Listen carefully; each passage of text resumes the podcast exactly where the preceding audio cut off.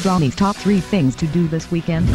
Well, if you love surf boats, it's rounds five and six of the North Coast Series this weekend at the Macksville Scotts Head Club. Two great days of racing. The Mayor, Councillor Rhonda Hoban, firing the gun at 8am tomorrow to start the first race. Here's Michael Coulter with more.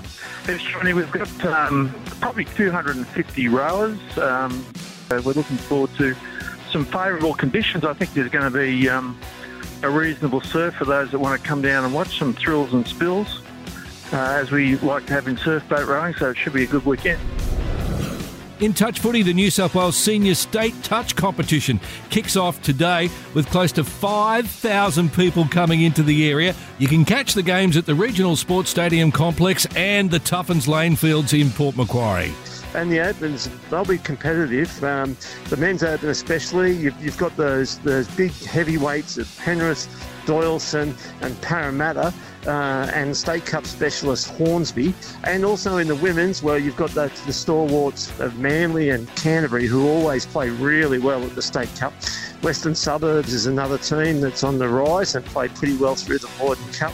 So I think the winner might come from within those three.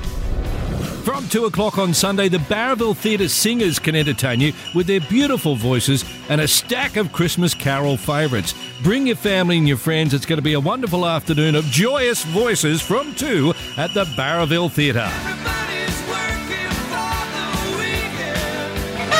I'm the free computer online generated voice for Strongy's Breaky Show on Triple Triple Triple M.